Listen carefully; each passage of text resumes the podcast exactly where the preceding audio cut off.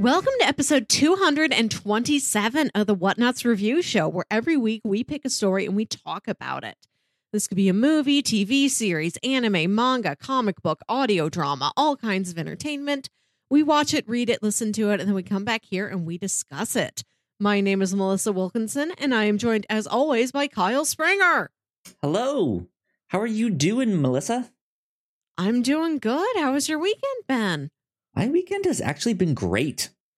Ah, On Saturday, I went to the comic book store. I picked up volume 10 of Saga, as well as volume 5 of Something is Killing the Children, uh, which was, uh, I jumped into both of those immediately, and they are fantastic. I've been waiting so long for Saga to finally be back, and it's here. I'm so excited.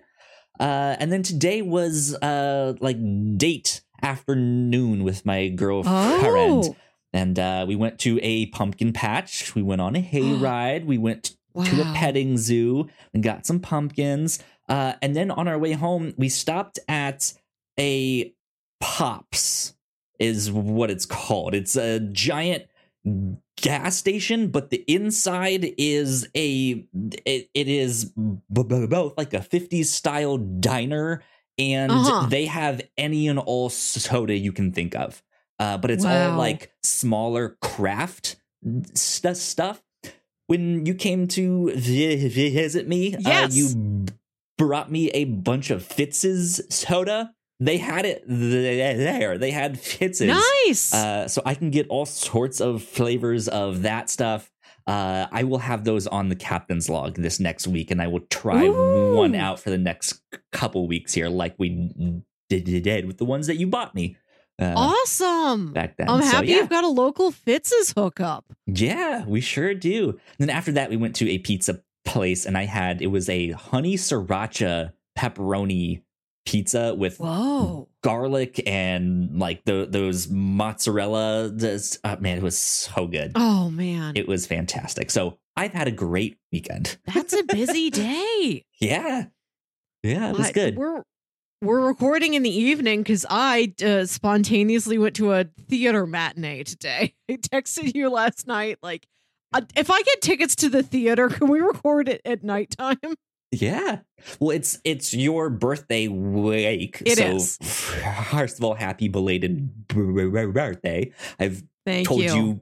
personally happy birthday on the dates that it actually you, you must tell me in each but- feed right on each yeah. separate oh, yeah. podcast. oh yeah absolutely um but uh but yeah but yeah so was was was that the, the birthday related at all were you just like you know what for my birthday i'm gonna go see a play because why not No, it was Hadestown was in town, and Hmm. I had I was aware of it. And earlier this year, I thought, oh, I ought to go see that. But then I had other expenses come up. I put it out of my mind, and I was visiting my friend Ashley yesterday, and she was going to go, and I'm like, you know what? I think I can join you. I think I can do it. that's cool That's Uh, cool. Good Hades. Town, wonderful production. I think it's touring, and I think it's going to be in your town soon, so you Oh, too can see it. we were almost about to we're, we're we were thinking about getting tickets to, to um the rocky horror picture show uh they were j- j- doing a, a stage play of that but i think we might be a little too busy over the, the next couple weekends so we might not get to go to that but fun stuff fun stuff Mhm. indeed well melissa what are we here to talk about on the podcast this week This week, we are talking about a film from the silver screen master of horror, Vincent Price. We are watching 1971's The Abominable Dr. Phibes, uh, which is directed by Robert Fuest. Fust. It's guest, but spelled with an F. Fest? i would say This Robert person directed it. Robert Fest directed this film. But uh, yeah, I don't know how you would pronounce that, but uh, I we'll we'll we'll stick with that. We'll stick with fest, and if we're wrong, we apologize. Uh, but but but yeah, you you pitched me a series of Vincent Price movies. Yeah. Um, because it is spooky month here at the review Mm. show, so we're covering all sorts of different kinds of horror stuff of all all sorts. uh, and you were like, you know what? I I we we haven't done any kind of Vincent Price stuff. I think you had I also said haven't. like you personally haven't really seen Right. a Vincent Price movie before. Like you you know of him in pop culture and stuff like that. But yeah, We we all know Vincent Price. We've all heard his monologue in Thriller. We clearly we've seen him on Scooby Doo. Yep. Well, we know Mhm. when somebody is doing like a Vincent Price impression or homage, but I I thought I had never seen a complete one of his movies. I realized he is the voice of Ratigan, the villain in Disney's The Great Mouse Detective. Yep. so I'd heard him, but I don't think I'd seen a complete Vincent Price movie before, and I thought I owed that to him. Uh, as he is a fellow St. Louisian like me. He's also Yeah. from St. Louis. He's on our Walk of Fame. We all know him. I gotta pay homage to my homeboy. Good stuff. Good stuff. Yeah. I uh I am re- really not super familiar with a lot of his actual filmography. So I was kind of in the same boat of like, yeah, I know him just from like pop culture osmosis and stuff like that. Um I I I feel like I have seen something with him. I'm I'm sure I have, but I just don't know what. Um and and that just speaks to how like how much of an impact I, I think he has on Mhm. pop culture too, right? Of, of just like I feel like I must have seen something. Right. He seems omnipresent. like you're, you're so familiar with his voice, with his demeanor. You think I must have seen this guy several with his times. look. Yeah, He's yeah, he's so instantly familiar to you. Yeah.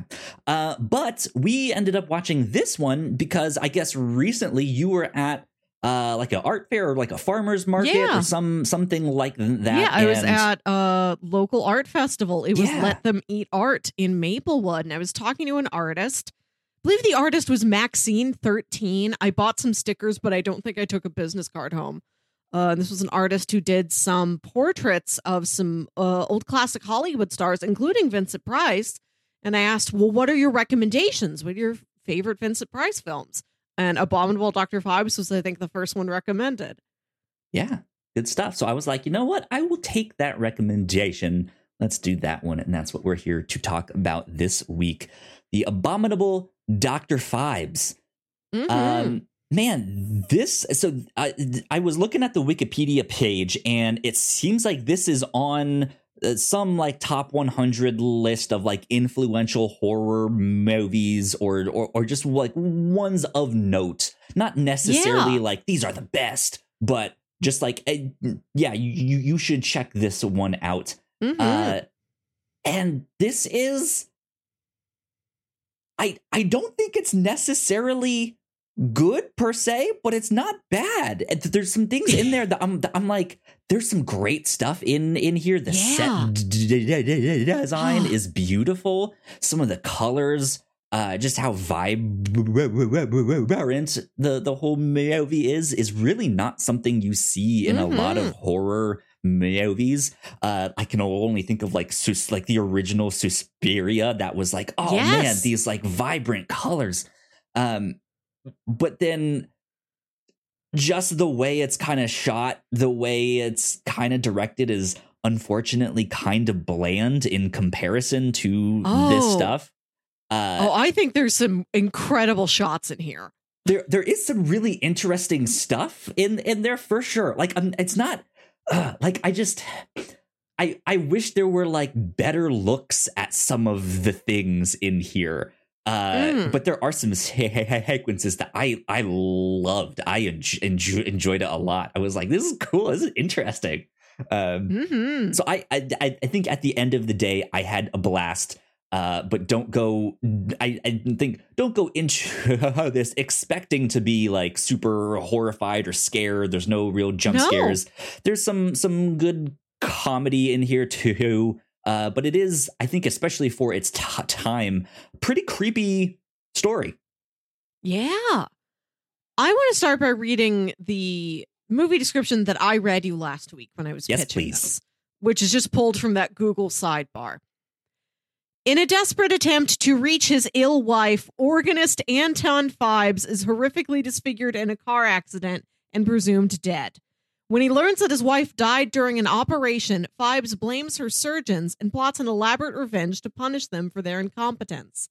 With the help of a mute assistant, Phibes creates a mask resembling his own face and murders the surgeons one by one using bizarre methods inspired by the biblical plagues. Qu- quite a plot description. It takes Sold. the actual movie a surprisingly long time to lay out to you that that's what is happening. We just see some deaths and we see a guy playing a giant organ. It takes you like 30, 40 minutes to learn, like, oh, this is this guy's name. This is the revenge mission he's on. This is how he's going about it. This is why he wants these people killed.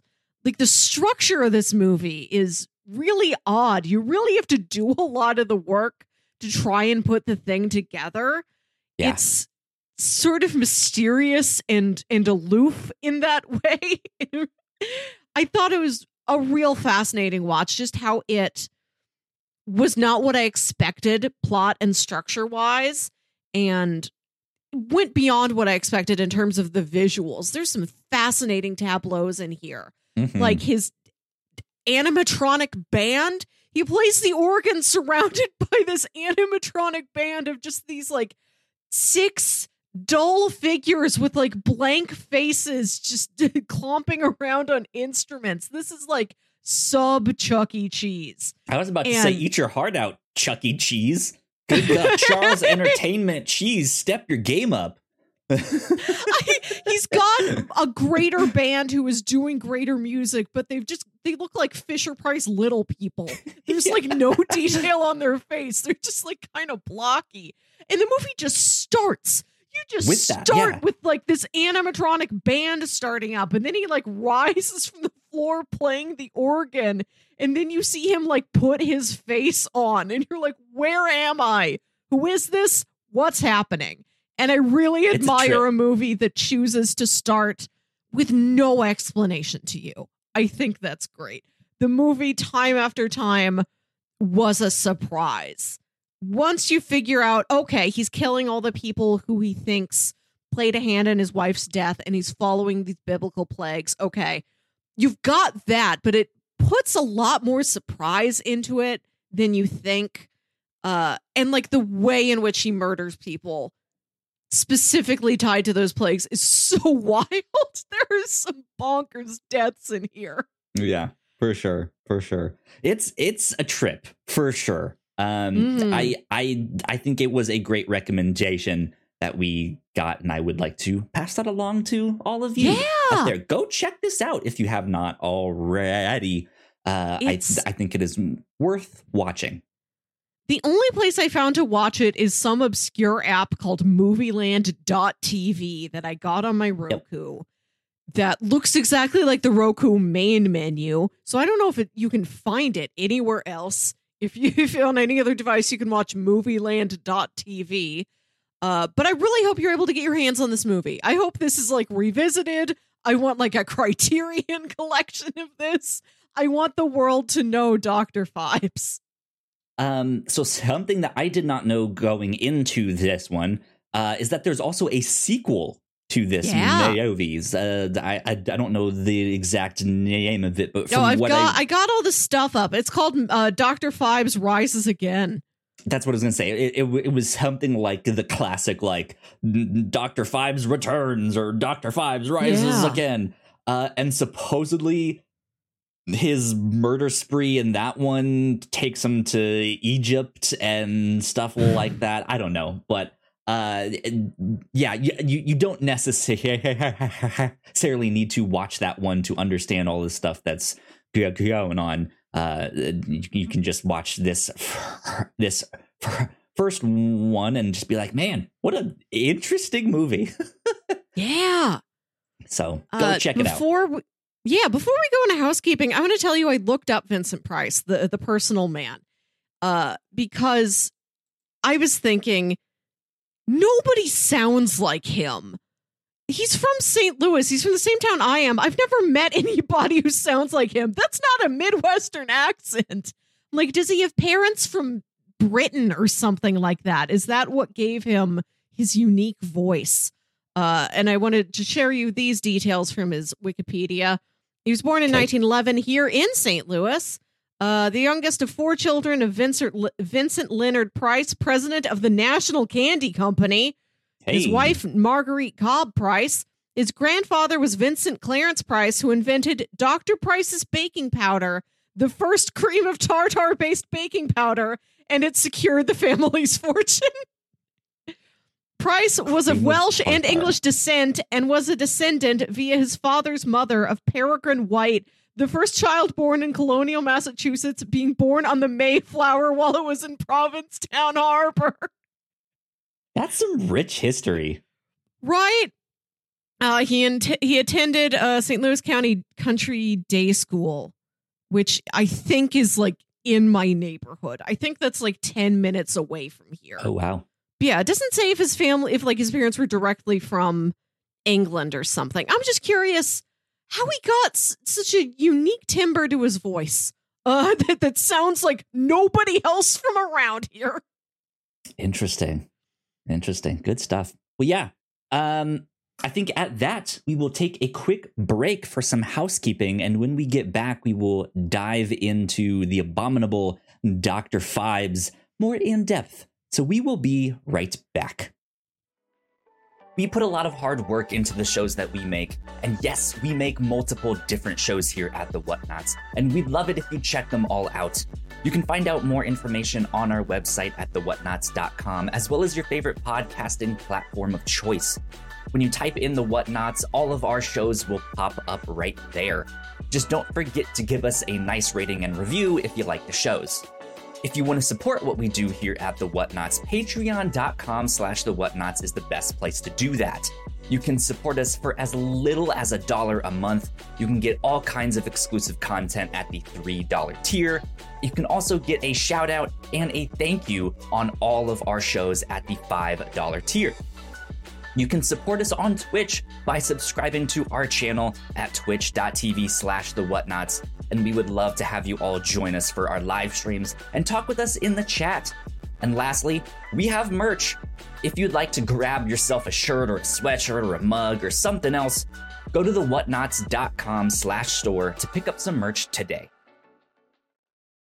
All right, and we are back. A big shout out to all of our Patreon supporters. Thank you all so much. We appreciate Thank it. Thank you. Of course, if you are at the $3 tier, you get access to all of our exclusive content. Uh, and Melissa, you and I just recorded a Patreon exclusive podcast of our Pilots Club on Yeah. Mockingbird Lane. Do you want to g- give a quick explainer of what Mockingbird Lane is? Yeah, this was a pilot from the mid 2010s that was not picked up to full series, but did air once as a TV special. And it is a reboot of The Munsters, co created by Bryan Fuller, who's uh, created shows like Pushing Daisies and Hannibal that we've covered here on the review show in the past. Yeah, absolutely. Uh, speaking of, on the review show, like I said, it's spooky month uh, here. Uh, it's October 2022. Uh, so it's all scary stuff all this month. Last week, we covered a manga by Junji Ito, uh, a collection of his short stories called Shiver. Uh, so I highly recommend checking that one out.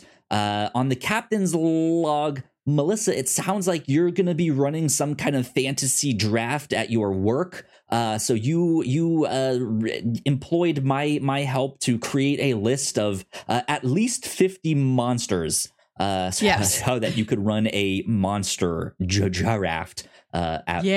at work there. Uh, so this is what we're doing for our office Halloween party is we're all going to draft monster squads. Sounds fun.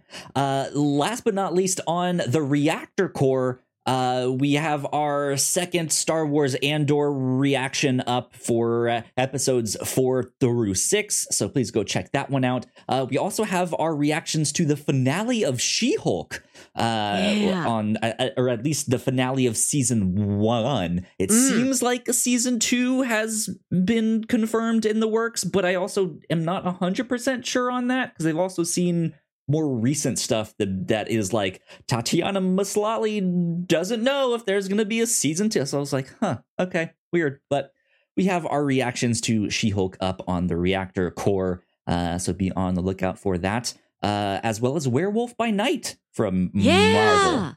So more more Yeah. scary stuff, more horror, Halloween, good good fun times. Mhm. So- There you go.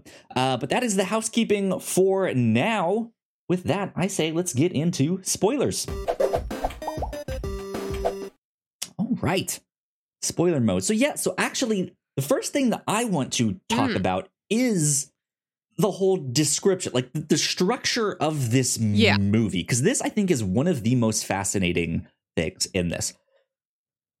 You you already read the description, so I'm not going to repeat it, but essentially that description is kind of the spoiler of the movie but it's also n- not per se like that like it's it's so weird because you don't Yeah. find out that he i- like he's doing all of this because his wife died in surgery and he wants revenge on the doctors yeah until like halfway in the movie it actually starts out more just like a crime like detective Yeah. movie there's some murders that have happened. Uh, th- this this cop is on the scene. He's trying to figure it out. They're they're always like one or two steps behind.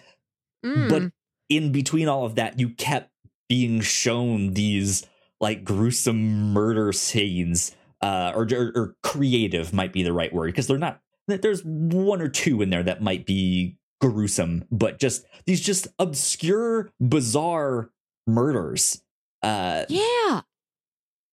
good And, show. and I want to say the first one takes place off screen. The first murder we see is like the second murder he Yeah. does. And then the police arrive on the scene, and one of them's like, Did you hear about that other murder from a couple days ago where a guy was stung to death by bees? This reminds me of that one. So one of these kills happens off screen before the events of the movie, and we never see it. I I so the murders are all themed, right? They're Yes. all themed on the biblical 10 plagues. I'm assuming that they just maybe couldn't come up with one exactly for like No, they turns water into blood. describe it. They But, like- describe it very well. Like the uh, like okay, so plague one is boils, and so Right. like a bunch of bees. Like a guy's in like some like like they just open his door one day. It's like like his bedroom door, and like he falls out, and it's like he's been stung to death by bees, and his face is covered with so many stings. It looks like boils. A lot of them are these sort of approximations of, of it, of right? yeah, biblical plagues. but like that's yeah, what the I'm first wondering one- though is like did Mm. did they just that like well we could do some kind of makeup prosthetic thing, but like did they think like that would be too horrific and they, they were just, just like you know know. what let's let's not show that on camera. But I don't There's- like I I feel like they could have, but just an interesting right, right. decision. I don't think that's like more gruesome than any of the other things we have going on.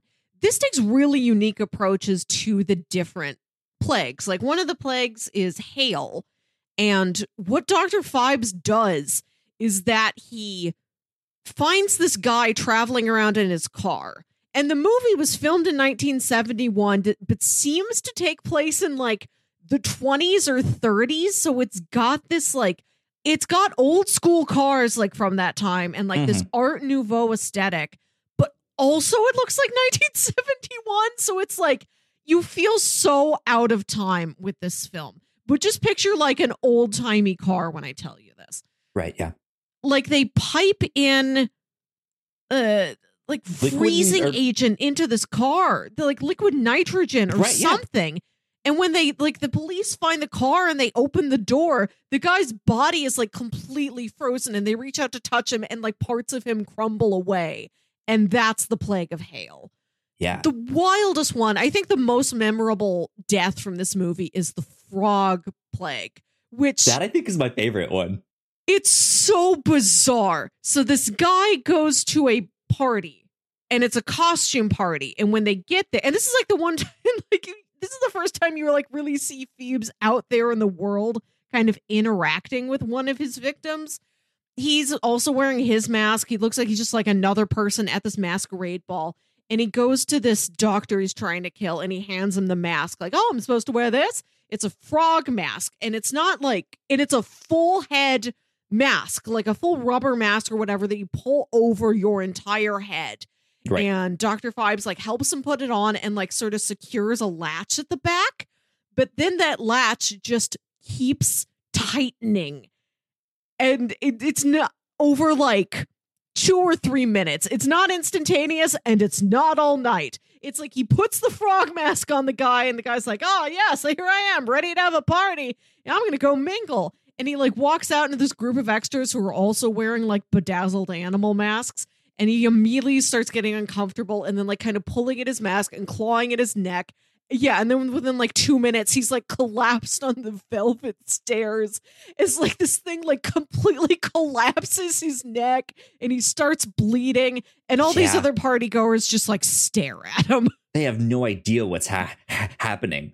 Um, But yeah, they're like this- not in a panic. They're just they're Yeah, just like I mean, he's not. He's what? not. He's not screaming. Like he's not. Like he. He just seems to be stumbling around like he's drunk. Maybe the mask is too tight and he needs to Mm. throw up or something. So they're just kind of like, what is happening with this guy here? Like, they're, Yeah. they're they're just confused.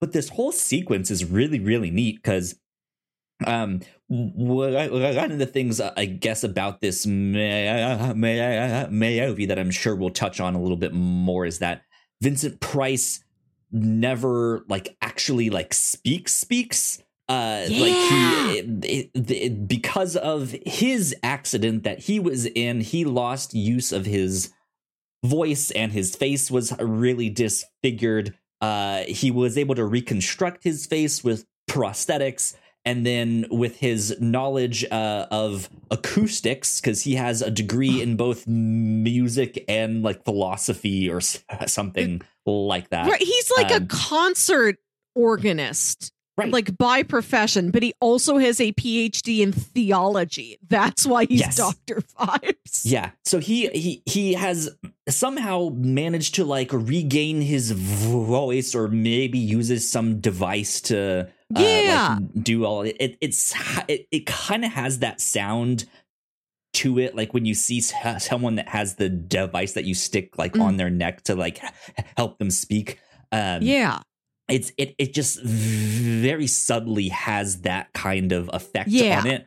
Uh, but when you see him, he's like looking past the chandelier. Like you get this like side profile of of him just looking and emoting, and it is like he is.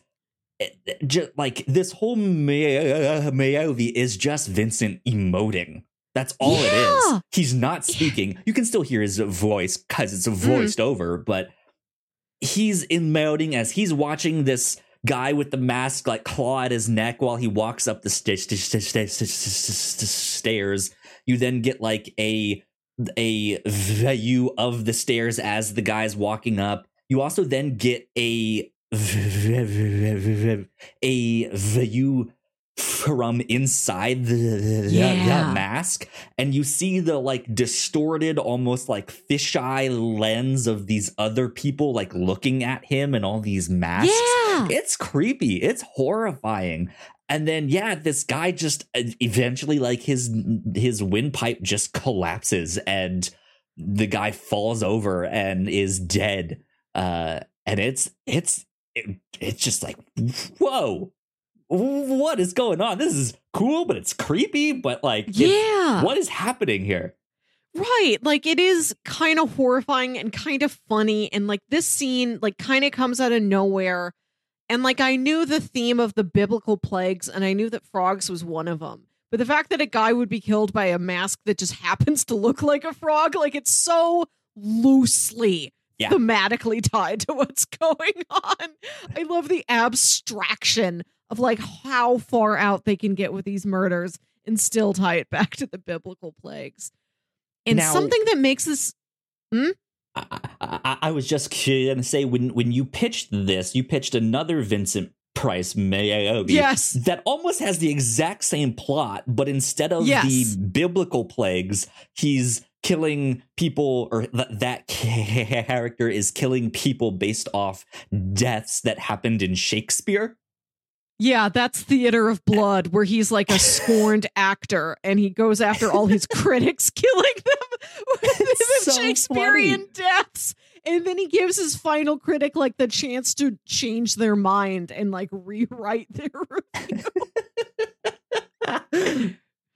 Goodness gracious. Yeah, so maybe this happens several times. Maybe Vincent Price which is the guy you got to have I mean, like, hey. pick a profession out of a hat and then pick a weird theme of murders out of another hat, and you've got a Vincent Price movie. I- yeah, I mean, if if it works, why not do another version Yeah. of it? It's not the exact same, and you don't like. I'm I'm not sure exactly how movie distribution works, but that could be a thing where like, hey, in this region of the country they got that one, whereas in this one they got th- that movie instead. The next year, right? Like there could, I don't know, but uh, A man for To- all seasons. right? To get back to the structure, yeah, you you do start to see all of these weird, bizarre movies. But if it like if I were to describe this movie to someone else now, I think I would want to keep the fact that he's doing this for his wife or because he thinks the doctors like screwed up her operation and couldn't Mhm. save her all this stuff. Like i think i would want to keep that hidden. I think i would describe this more as yeah it it's a, a detective story uh, about a serial killer who is killing people based off of the 10 p- plagues. And kind of just leave it at that but but then leave some kind of note like eh, but man the the, the sets on this are kind of ridiculous yeah. the the the murders are really only loosely based on the 10 plagues like it's not what you think like Mhm. this thing like it is a spectacle to watch this Absolutely. The set design is gorgeous. Like he has a full on lair. And like when you go to the head doctor, when you go to Joseph Cotten's home, it's like the most 70s looking oh, thing. Oh, yeah. It's all like Oh, yeah. yellow and green and and like plexiglass and there's like And wood. squiggles on the wall. Yeah. He's got all this postmodern furniture, even though I think it is supposed to be like the 20s. And Yeah. the set design is another thing that makes this film feel so surreal because all these sets are so heightened and none of them look lived in. Like there's beautiful like paint treatments and like color schemes on the walls, but there's not like any piece of excessive furniture. Like nobody has like an extra chair or table or lamp or bookcase. Like there aren't any of the accoutrement that makes someplace feel like a home. It's like in that party scene with the frog mask. It's just like a big purple room with a staircase with like a velvet stair runner and all these Yeah. people milling about with their cocktail glasses and like no other objects in the set. It feels so overtly stagey, but in a way that I think does lend to both the sort of uh B movie uh effect of it and also the surreality and like the kind of horror of it. Like everything feels very dreamlike and, and unreal and heightened. Yeah, especially the dance scenes. In you've described the the set right where he is playing the organ like in the center of this like big stage thing. He's kind of lifted up on this platform and he's in the back and then in like a C shape around him is where all these other musicians are but Yeah. kind of in the midst of that there's like a big stairway and then a dance floor in the center which he Yeah. is dancing this is with the mute partner right is that it what's Okay, or is this, this- with like the visions of his wife this confused me. I think I thought he was seeing visions of his wife, but then I thought, oh, maybe that is the assistant. They're both like just brunette women around the same age and like around the same body type. And the assistant, whose name is, uh, I've got it, uh, Vulnavia yeah she like keeps going through all these like beautiful i think that's her she keeps going through all these like costume changes. So she, she doesn't have like a uniform. Like the whole time you're like, that's her, that's her, but in a different hat, right? So like I I would have to watch the movie again and like better familiarize myself with the different actresses' faces to tell when that's his assistant who he's sort of dancing with because that's how they unwind as colleagues and you this. friends, or if he's having some sort of a dream ballet with his dead wife. Let me ask you this: What do we know about the wife? Like, what what are the details that the movie gave us about the wife, other than she died in surgery? Okay, let me read really you the Wikipedia plot description. Okay. Dr. Anton Phibes, a famous concert organist with a doctorate in both music and theology, is believed to have been killed in a car crash in Switzerland in 1921 while racing home upon hearing upon the uh, while racing home upon hearing of the death of his beloved wife Victoria during surgery. Phibes survived the crash but was horribly scarred and left unable to speak. He remade his face with prosthetics and used his knowledge of acoustics to regain his voice, resurfacing secretly in London in 1925.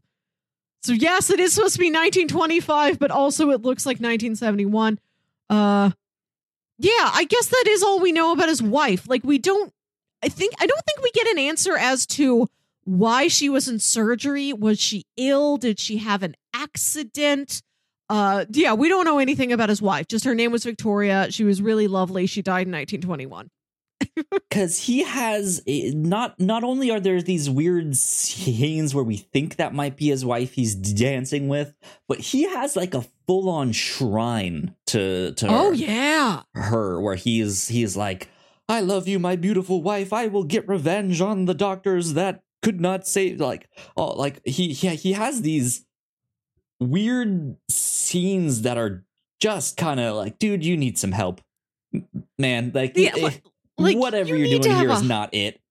Um, you need a hobby like i understand you want to remember your your wife who died in this perhaps this incident of medical malpractice and i i understand you want a giant photograph of her in front of like a little desk where you can place flowers and roses some and things, but candles and some of her Yeah. stuff there. Yeah, you got to you got to have a hobby besides murdering the doctors you think killed her and Yeah. like playing the organ and building an animatronic band I also want to say this anime. I'm obsessed with the animatronic band. can, can Unlike the drum- Before we go on to them, can I finish what I was Yes, about yes, to say yes, with, yes. the, with the- okay. the wife here?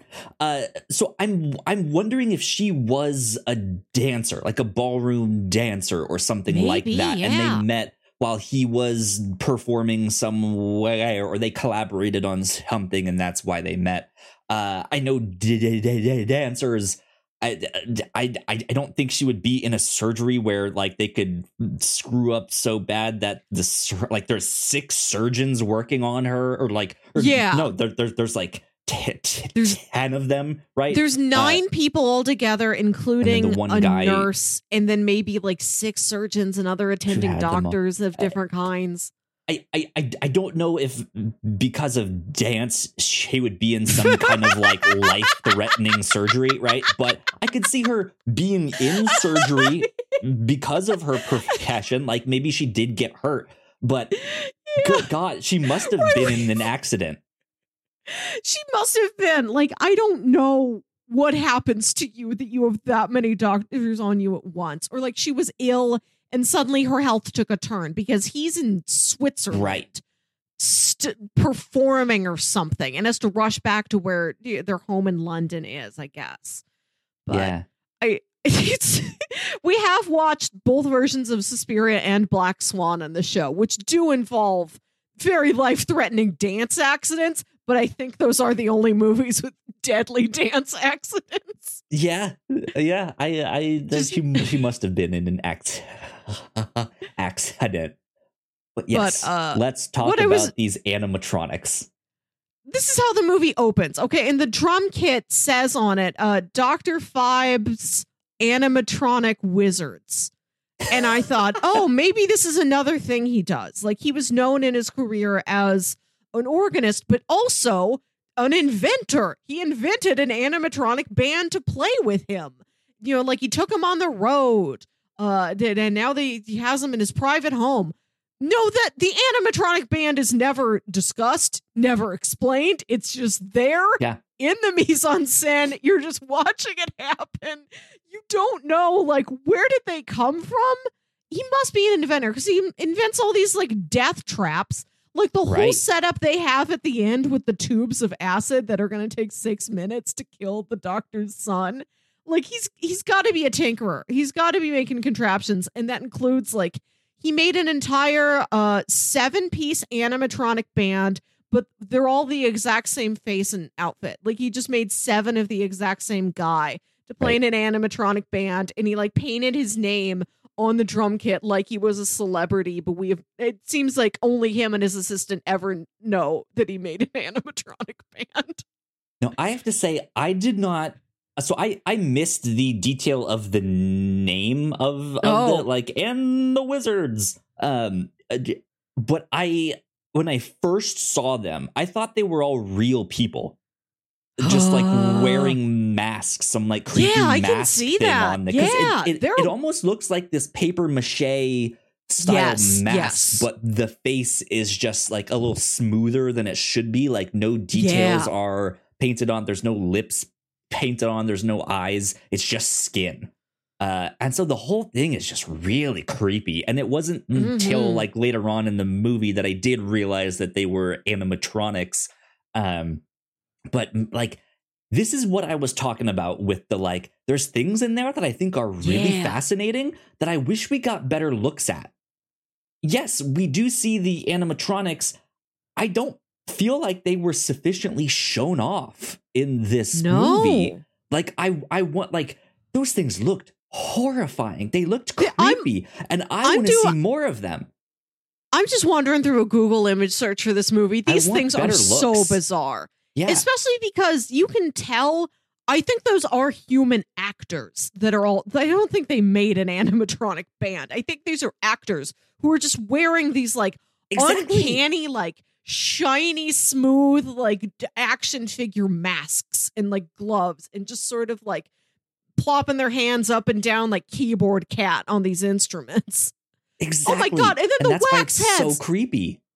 the heads too. So every time he kills one of these people, he's got this like ra- this like rotating table that's got a wax bust of every person he intends to kill. And when he kills one of them, he lights the face on fire, and lets the blowtorch. face melt away, and then he puts an amulet with a like Hebrew symbol representing that plague on the neck of the like half melted wax bust. Yeah. Again, Not, no, not and we just he see put them on the bus, but he wears them when he kills the people. Oh yeah.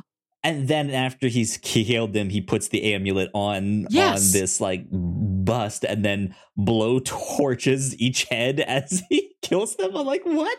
What is going on Right. in this movie? Like, why did you make the amulets? Why did you make the busts? Why did you make it a special like revolving table for the busts? He keeps doing these things that are never spoken of or explained in any way. You just keep watching him do them. You see the pattern, you comprehend the pattern, but you never understand the motivation behind anything he's doing. Absolutely. Yeah, this thing is a fever dream the entire way. Um, Just, man, I gotta send people screenshots of this movie out of context. so bizarre, man. oh man, Um so yeah, yeah, we we we already mentioned the one that Faro. So the the one the movie opens with is a plague of bats. We just Oh see my this God, guy yeah. getting eaten alive by bats. Um, what were what were some of the other ones in there that we we haven't mentioned yet?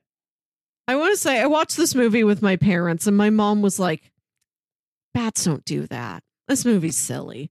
it's like, of course, mom. She, That's why it's so Yeah, horrifying because they don't do that upset that- normally. she was upset that it misrepresented bats and like uh speaking when you don't have an intact vocal cord. She's like, that's how that really goes. Right. And when he like this is one of the twit like you see you see him from behind and then you see him like picking up these like wax like features like noses and ear like a nose and ears these are multiple noses and it's not unt- and then you see just regular vincent price and it's not until the end of the movie that he takes all that stuff off and you see the like melted like skeleton face underneath. That's horrifying. That is Yeah. a cool reveal when you see what he looks like underneath all the prosthesis and like he and you realize like he like his mouth like his jaw's like fused shut. Like it's just skull teeth right? It's just teeth. Like his mouth never opens. That's like a fake mouth. Like he holds like a stethoscope up to the side of his throat and that's hooked up to a phonograph and that's how he talks to the poster of his dead wife and you realize you've been watching Vincent Price like doing all of this silent emoting without opening his mouth. His mouth is static the whole time. Exactly. I, I we're going to talk about these deaths in one second. I just got to say, at first I was a little disappointed like oh, we've picked an actor with such an iconic voice and this is a movie where he doesn't talk much. After he just like given like one speech to the dead wife poster. But then I realized, no, this is the perfect movie to watch. We all know the voice. Let's really study this man's face when he's not talking or opening his mouth at all. And you realize how much, emoting. right, like how much physical presence he is also outside of the voice. How he does have all these different aspects of him that work in harmony to make him so like instantly iconic and so versatile and so Mhm. valuable. Uh, this was a great look into his career. I'm very happy we watched this.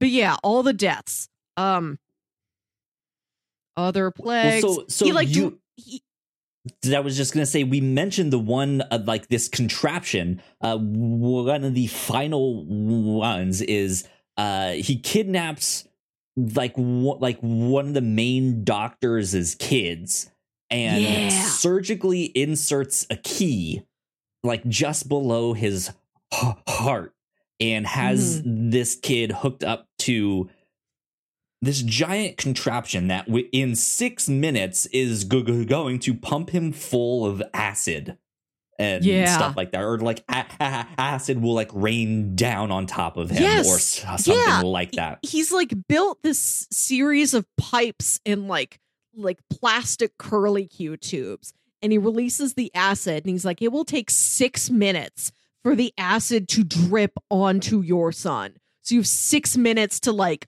get the key from inside his body, unlock this harness he's stuck in and wheel him away from the acid tube. Yeah. That one was a, a neat one because the, the doctor does save his kid, but in the chaos of like getting him out and mo- mo- mo- mo- mo- moving all of this stuff, this is where uh Mm. what was her name again? Uh Vulnavia?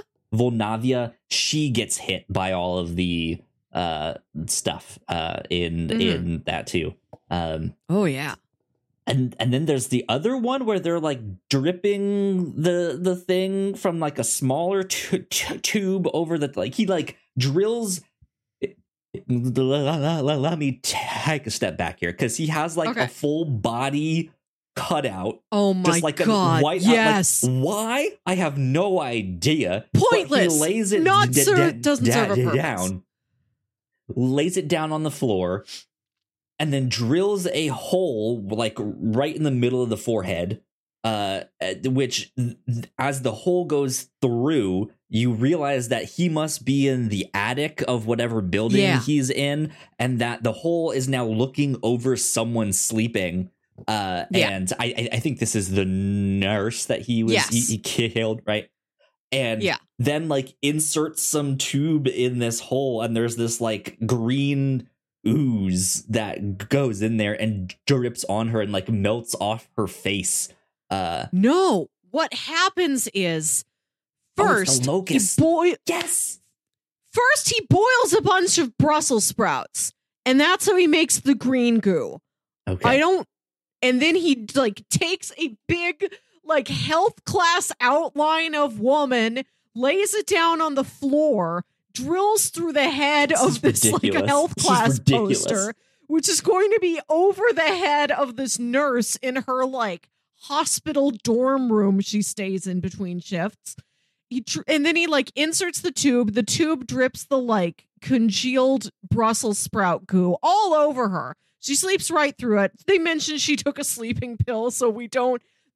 This is the one thing the movie bothers to explain is oh she took a sleeping pill. That's why she doesn't wake up when she's getting dr- green goo dripped on her. The goo like encases her, and then he lets out a bunch of locusts into the room. And I guess the locusts are attracted to the Brussels sprout goo, and they Like, eat her eat face her off. face off. God, so bizarre. so like it's it's so creative though. Like is is Yeah. is the thing. It's like I like I'm fascinated by these death traps or death machines or the just man. he like wild stuff. completely exsanguinates a guy for the the plague of blood. Mhm. Um, God, there's one. There's one for beasts. Maybe that's the bat one. Is beasts? Ah, yeah, uh, cattle plague. I forget. I I need like a kill count on the these. James A. Janisse with dead meat. I need the, the abominable Doctor Phibes kill count. I need you to go into this. This is one of the most impressive set of kills in a movie. right. There's Man. what's the one where he like he, they crash the guy's plane. Oh, right. Um He oh, that's like Oh, the shit. plague of beasts. He like lets a bunch of rats loose in a guy's plane. One of the doctors like is an aviator as a side hobby. And he puts on the like little leather hat and he gets up in his biplane and he's flying around. And then all of a sudden, rats! rats everywhere and he gets so dis- distracted that he crashes his plane um and like that's the thing is like you go from some elaborate death machine that he has meticulously timed out to a T like it'll take 6 minutes for the acid Yeah. to drip onto to like what if I just use rats to distract him and crash the plane. Like it's so simple that it's just it's so stupid at the same time. It's just like how did you go from each extreme here? I and there's no scene where we see him planning anything. I think He that is kind it. of fun. Yeah. That, like you eventually come to learn. Like we knew going in because we read that plot description, he's using the biblical plagues. But because they're so abstract in the movie, I don't think that I would have realized that's what's happening until the didn't know. in the movie realize that's what's happening. And e- even then, like even if you've got that concept of okay, biblical plagues, you're never gonna get to oh, let a bunch of rats loose in a plane. Like he, you're not keyed in. You don't see him putting things together, or if you do, it's the scene where he's boiling a bunch of Brussels sprouts that's going to lead to locusts. But like you can't draw that line yourself. You can't go A to B to C because the movie's going like A to T to G to Y. It's all over the place. You're in the dark. You're Yeah. just along for the ride with this movie. You don't know where it's going. You don't. You're seeing all these images. You've no idea what they mean. So bizarre. So bizarre. Um let's see. So then so we have to talk about the last one. He has finally killed all of the doctors, or mo- mo- mo- mo- mo- mo- mo- most of them, I think. Um, and he, it, it is kind of revealed that he is tr- kind of trying to like resurrect his wife, or like be, or like take care of her, even though she's dead still mm-hmm. somehow. We, when the police realize it might be him, they're like, no, but he died in a car accident four years ago. We have ashes. And then somebody's like, well, how do you know those are his ashes? What if he was driving with a chauffeur and you have the chauffeur's ass- ashes? Right. And like they go to the the tomb where supposedly like him and his wife are interred, and like both uh like they test and like like her coffin's empty, like they're not there. Her coffin's empty, so you realize he's something happened to her body, and you don't know at that point. It's sort of ambiguous, like maybe like, there's no way his wife was alive. You know, it's not like she got up and walked out of there. Like he must have taken her corpse. And like we see at the end of the movie, yeah, he's got like one of those like bug out beds, one of those like panic room beds that like entirely seals upon itself. Like this platform rises up from the floor and it's got a bunch of mirrors on the ceiling. And then inside is like a rich, lush bed, and his wife is lying there. And then he like lies down there with her under like a mural of the sun and the moon and the stars Yeah. and a But bunch at of the sexy but, like, mirrors. but he's at the same time he lays down in there he's pumping his blood out into her i think and he's No, putting no. embalming fluid into him right No, he's replacing his blood with embalming fluid. Blood goes out just to like a tank of blood, I guess, and then embalming fluid goes interesting in. I don't think the blood's going anywhere i i i don't know um because then they both get sealed in there. Like I think right, there's a part in the movie where sealed you're like, maybe she's back to life, but no, I think she's straight up dead and just like weirdly preserved really well, so that she still looks practically alive, even though she's been dead for four years. Yeah. So then the cops sh- show up like right as this like secret room bed bed bed, bed, thing seals itself, and did. They were just like he was just right here. Where'd he go? Uh, they can't find him, and so they just kind of give up. And the they were like, "Huh." I guess the last plague was the plague of darkness, and then like that's just kind of the end, and and you're like, oh, the, the last plague is himself, like he trapped himself in this Yeah. thing with his wife, and it's just pitch black. Uh, but the darkness biblically only lasts for three days. So I don't know. I, I, I don't know, but yeah, but yeah, it, it just it just it's a weird ending to the movie where he he just kind of escapes, and the cops just kind of give up. They're like, "All right, well, he escaped. Oh well, yeah, like we don't really we we've not known what to do the whole time. They're like not comically inept, but they they truly are like always several steps behind, and we spend a lot of time on just sort of like bland, mundane business with the, with Scotland Yard. yeah, And sometimes they are really dumb. Like they're talking to to jo- Dr. Joseph Cotten, uh, and they're like, "It looks like you'll be the final death. I think he's saving you for last since you were the head surgeon." Well, the final plague, we all you know, we all know that's coming up. You is we know the plague coming up is death of the firstborn, and Joseph Cotten's like. Well, thank goodness my older brother's already dead. You know, like they can't do that one to me. And then, like, it takes them a while to be like, wait a minute, Joseph Cotten, you have a son. He's to go for your son. I'm like, yeah, we've known this for an hour. We can see that part coming very clearly. yeah.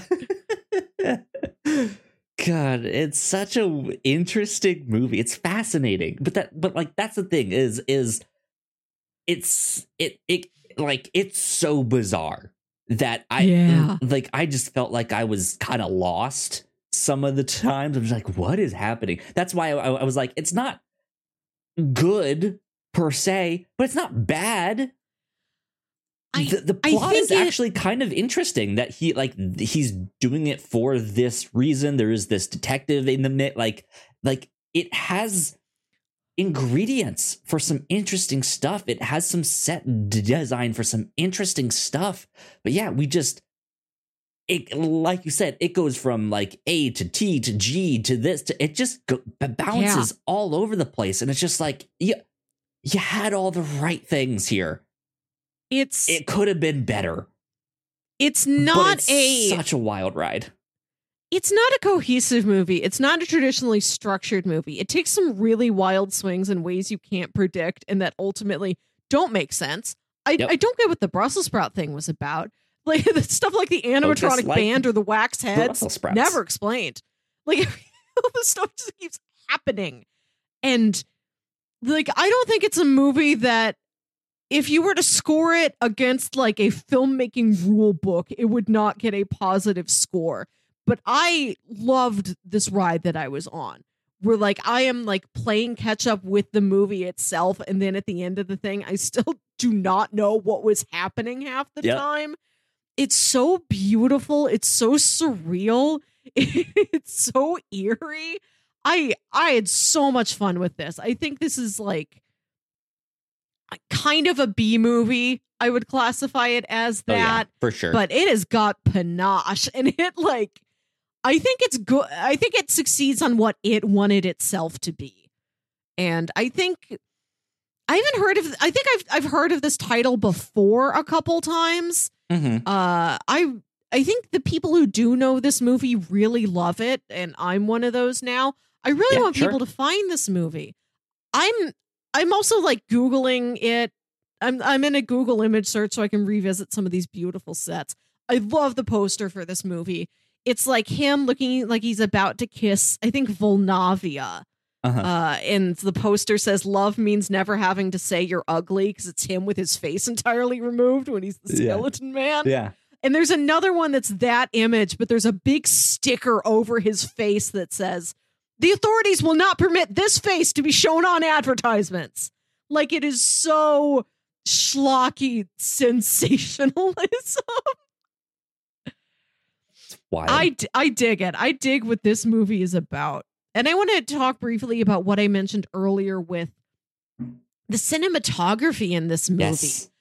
there it's the film stock looks like it's almost like it's, sh- it's shot on video or something like sometimes it has the look of like an old soap opera it's got hmm. that kind of visual quality to it which is It's yeah, it's it's less cinematic and more like TV studio. If that Yeah, m- makes kinda kinda but i think it adds to it's part of the soup of odd things that make this movie work for me Yep. And there's a couple like really startling close ups on things. There's like intense close ups. Like when we first get to that costume party, I think it starts with like a close up on like a mask or a bottle of champagne or something. And then it sort of zooms up and pans out and you see where you are. You're in the middle of this costume party. Mhm. And also there are these really static, like distant shots. Like, um, like in one of the scenes where like he's again we would have to go back and confirm is this like a vision of his dead wife or is this him sort of having a weird flirtation with his, his assistant Vulnavia? But like he- she's like sitting at like this little dinner table and he's approaching her. And like it's a a far away it's the sort of distant like like wide frame static shot. And there's a, a shot like that later on i think when him and Joseph Cotten are, are confronting each other and like those there's a tension to a shot like that when it's mm. still and it's just there's all this negative space in the frame and it's just the actors and they're far away and there's a tension in all the things that could fill that negative space and all the movements that the actors could have like to fill with this like big static void that, that is the frame of the film. I i think shots like that like when used well like really work i there's a chill to a shot like that in a context like this when you truly have no idea what's going on there's some Yeah. there's something looming in a shot with a lot of negative space like that where it's like okay i think i see characters going across from one side of the screen to the other but how like physically and emotionally and plot wise how you seem like you're leaving space open for something to happen what is it going to be Yeah. Yeah, I, I I think the only like the last thing I want to say is just kind of to reiterate that like I I I feel like there's a bunch of interesting things in here that I just I wish the the shots focused on more. Um whether it be the animatronics or uh like what is it like can we learn anything more about uh the wife that died based on the like the shrine that's in the air? Can we learn a little bit more about her? Uh even just like yeah th- th- there's just interesting th- like why did they choose to do this like inside the mask shot in the thing but you have literally nothing else like it any other time in the film. It's just an, a weird interesting creative decision to put that in there. I kind of wish there was something more. Like do, could we have gotten a look from inside the prosthetics of Vincent oh i'd like Price's that. ca- character. Not sure if it would work out, but like it, it was just, it was only used for this one scene, right? It was just like I man, that I want to see more of that set, the like weird animatronic set, not just the animatronics themselves, but the set. Like, yeah. give me more of a sense of place because, like you said, things are dreamlike, and I think it does add to the film's kind of weird, mysterious something is wrong he- here. Mhm. But I also want to know more. Like, why are they at this party? What is happening? Is this a real party? Is this one he threw? Are they somewhere? What's going on here? Um, I just I, I feel like there could be more somehow, somewhere uh, like more or just like uh, I don't know. It's it's it's hard to desc- describe exactly, but you're just like there's just some weird, interesting, creative decisions for sure. Mhm. But I think that's kind of all I have to say on the abominable Doctor Phibes. I I had a great time. I recommend uh however you can track this thing down. Get ready for a whole time. For sure, yeah. I'm I'm now uh, interested in checking out the sequel to be like, what? Mhm. How how did how does he get out of this one, boys? And What We'll see. theme will his murders have this time? yeah, exactly, exactly. Uh, so yeah, good stuff. Go go check it out. Go check it out. Do you have any other kind of last final thought that you want to add on there? Okay. I don't think Uh, so. Well, with that, let's let me open up bingo here and see if we have a something we can do with bingo. Um any guys with no time for breakfast, no Hans Zimmer score, no reaction of an animal to judge trustworthiness. You didn't have No. a tall bag of groceries. Expository art. No, What about the emblems? Those no, necklaces? no. That's no? It's it's. This is not what I am talking about with expository art. I was seeking out something very specific with expository art. It's not just art that delivers exposition. It's art that exists in universe explicitly to support exposition that a character will be delivering to another character. Think about like like when Peter Quill goes to meet his dad, Ego the Living Planet, and Ego the oh, Living Oh, yeah. Planet has Yep. got that like big ceramic egg that just tells him everything he's done. Or like in Shang-Chi, where the ant is leading, is telling them about Ta Lo and leading them through a Kinda hall like of a wooden statues of all the stuff that happened in Ta Lo. Yeah, yeah. Okay, well, unfortunately, we cannot add to bingo at this Mhm. moment. Um, so let's bring things back to the main screen here. There you go. Uh, Melissa, recommendations. Yeah. If people enjoyed this, what else might they enjoy?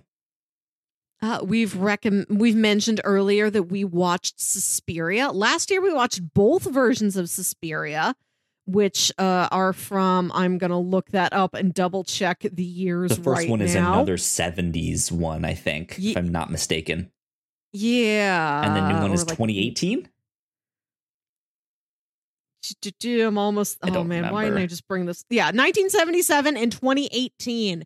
Especially that 77 version. It's got a similar, like, really striking, colorful look to it.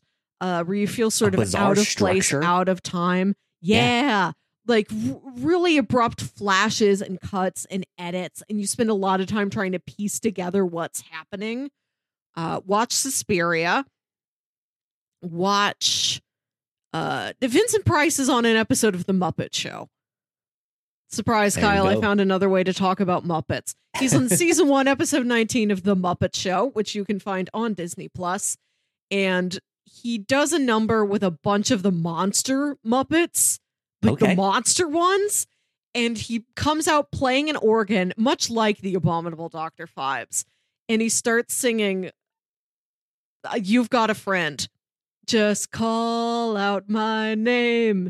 You know, wherever I am, I'll come so running. funny. And it's him and all the monsters. And it's a really sweet scene of like, so there's somebody out there for everybody. And if you're one of these weird ookie gookie creatures, somebody loves you, and that person is Vincent Price, and he's here for you today. Amazing. It's really heartwarming. Amazing. And finally, I want to recommend Phantom of the Paradise. This is a movie I'm that came familiar. out. I know I've mentioned Phantom of the Paradise before. Have we you? eventually will have to watch it. Yes. Okay. Yes, I have, Kyle. Uh, this movie came out in 1974. Uh, it was directed by Brian De Palma. And I, I wonder if Dr. Phibes was at least sort of a stylistic uh, inspiration for this movie. Okay. I, I looked up the plot of this movie on Google. After record producer Swan steals the music of songwriter Winslow Leach and gives it to one of his bands, Leach s- sneaks into Swan's offices. He is caught, and uh, Swan st- frames him for dealing drugs, and that lands him in prison. He breaks out. He again attempts to sabotage Swan's empire, and an accident crushes his face. He makes his Faustian bargain with the devil, and then while trying to get back at the devil, his head is smashed in a record pressing machine. Ooh. And then he lives as this like Phantom of the Opera in this like massive um like performance venue, just sort of haunting the place and trying to figure out a way to get revenge. And like he's sabotaging all the bands who like his songs have been stolen from. And there's this one singer named Phoenix who's played by the main girl from the 1977 Suspiria. That's why I know I've mentioned this before Okay. uh, sure. and he's trying to save her. He's like, I I hate this record producer. I hate everybody who's trying to steal my songs, but her, she's a beautiful voice. I think she's pure. I think she's innocent. I need to get her out of this. I need to make sure no harm comes to her. So it's part Phantom of the Opera, part Faust, and part rock opera with songs by Paul Williams, again, songwriter of the Muppet movie. So everything comes go. back. There you go. Good stuff. Um, I, I, while you've been mentioning all th- that, I've been scrolling through some of the stuff we have covered on our show for some more recommendations. Yeah. Uh, I would also put out the Love Witch. Uh, Yes. which is also it's it's a more modern film, but it also feels in a weird way sort of timeless because it feels like it's in the seventies. Um, Mhm. but they have like modern day cars and and stuff Yeah. like that. Like a, a Toyota Corolla is just sitting there on on the side there. Yeah. Uh, but it is also this like really brightly, vividly colored Mhm. horror story uh, about this witch who is murdering all these men. men, men, men. Um, and uh, that movie was also fascinating and bizarre at the same time. That that that one I think has been one of my favorites. It's it's up there uh, with some some interesting Mhm. some stuff there. Uh, I I would also it, it, um, if if you want the more like detective side of this thing, why not go watch Sherlock? Yeah. In a weird way, this feels kind of like an episode of Sherlock. This seems I like that. it's something that one of the serial killers or criminal who whoever that Sherlock would take down in an episode of of his sh- sh- show. Uh, so yeah, go watch Sh- Sherlock. Why not? Why not? Mhm. Um, but yeah, those those were the recommendations that I wanted to toss out there as well. Okay. Solid.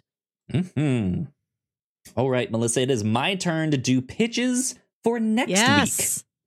Um, so I we have not done a horror television show uh this month yet. we have I not. to That's true. pitch uh some horror t- TV shows. We've done movies, we've done comics. Now let's get some TV shows in there. Uh Mhm. so this the three series I have here. The longest one is ten episodes. There's two of them that are ten episodes, and there's one that's eight.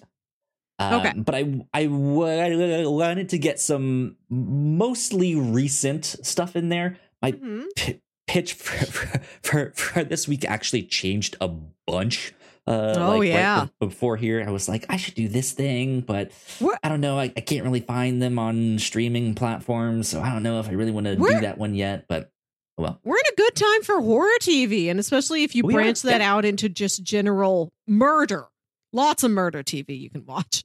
hmm So, uh, recently I signed up for a subscription to Apple TV Plus or whatever it's called.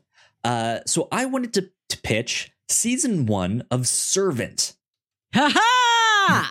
I I had a feeling you would uh already know what this one is about. It is an M Night Yes. Shyamalan TV show. Uh, That's my boy. and This one looks sufficiently creepy. I've seen the trailer. uh, it is bizarre. it meets the creepy quota. It does. Uh, this is about a wealthy Philadelphia couple, Dorothy and Sean Turner, uh, and they experience a fracture in their ma- ma- ma- marriage after the death of their 13 week old son, Jericho. The couple undergo uh, transitory object therapy using a lifelike reborn doll after Dorothy experiences a full psychotic break. Um, the doll, which Dorothy believes is her real child, was the only thing that brought her out of a catatonic state following her son's death. Six weeks after, they hire a young nanny, Leanne Grayson, to move in and take care of Jericho, the reborn doll, opening their home to a mysterious force. Uh, while Sean deals with the grief on his own, he becomes deeply suspicious of Leanne. Um, so yeah, just a, a, a weird premise. Uh, I, I, there's only one actor that I recognize in this, and that would be Rupert Grint from the Harry Potter movies. Good old Ron. Um, so that would be pitch number one. That being said, it also looks like Melissa's camera has frozen. Uh, so we are going to take a quick break while we figure out that, uh, and I'll be right back. Okay, and we are back after like, some quick technical difficulties.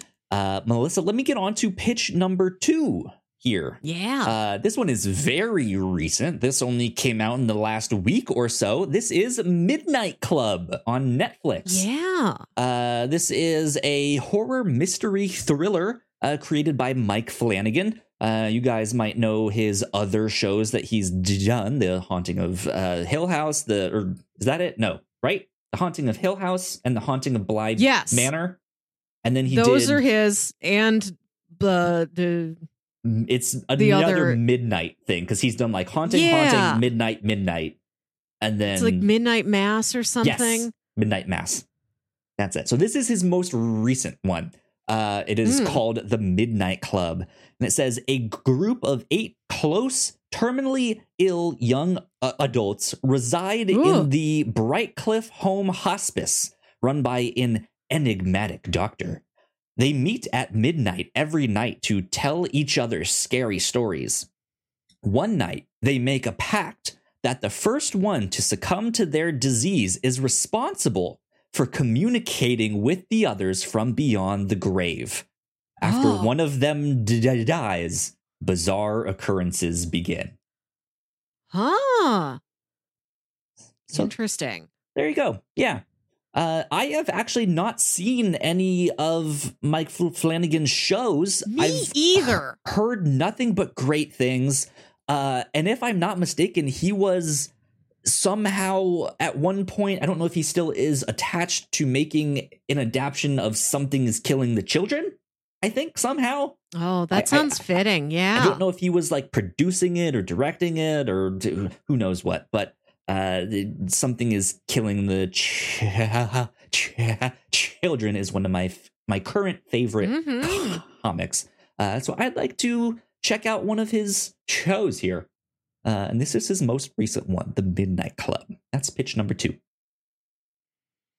Pitch number three uh you can stream this one on amazon it's an amazon original uh ca- ca- called i know what you did last summer based Oh. off uh the book of the same name and of course if you are a a book. a horror fan you will also know the movies uh, of the the same name too but this is a television show adaptation Wow. um, of course, this is about a group of young adults um, who are stalked by a brutal killer uh, a year after uh, this secret that they are all keeping. So, uh, not that I, I I feel like there's not much to say on this one. Uh, Yeah. because uh, it's pretty well known within the horror community. I feel like, um, Yeah. but yeah, Have you seen those movies? Slasher. Or at least the first one? I have not. You you know me. I'm not a Oh. big horror fan, I- so I I I have stayed away from all of these here. Uh, First one, I, I've never seen any of the sequels. Like, I can't speak to their quality, but that first one is a good time. there you go. There you go. It says uh, the Amazon Studios announced the series development in 2019 with Neil H. Moritz and um, with Neil H. Moritz and James Wan serving as executive producers. Uh, it was given straight to order series, blah blah blah. Cool. That came out. It Mm. premiered October 15th, 2021. So okay. there you go. That is Mm. pitch number three. I know what you did last summer. Pitch number one, Servant. Pitch number two, The Midnight Club. And pitch number three, I know what you did last summer. Ah, I don't think we should watch the series until you've seen at least the first movie. And we're both in the same boat with Mike Flanagan. I know him by reputation. Uh, I think I've watched like I I watched like a recap video of Doctor Sleep. Like I was like, I don't know if I'm in for Doctor oh, he did Sleep. Doctor Sleep I too? I think so.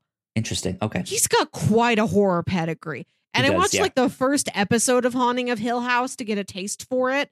And I want to continue with it.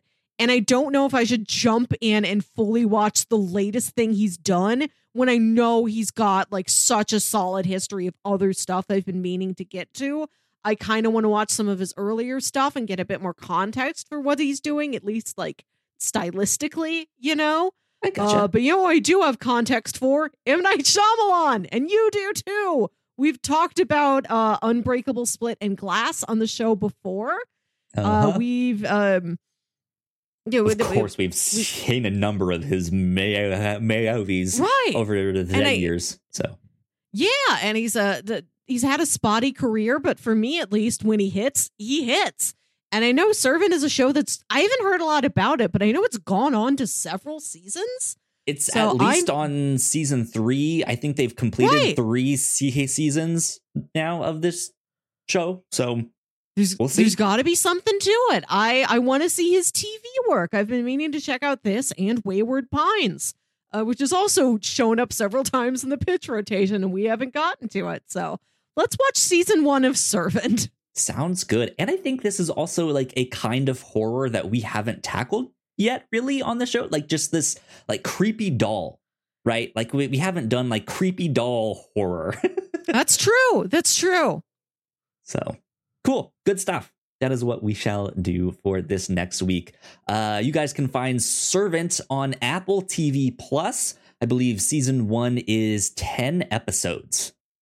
So go go ch- check it out, and that's what we will do for this Okay. next week. So, Melissa, where can the people find you on the internet? You can find me on Twitter and Instagram at Wilkywit. That's W I L K Y W I T.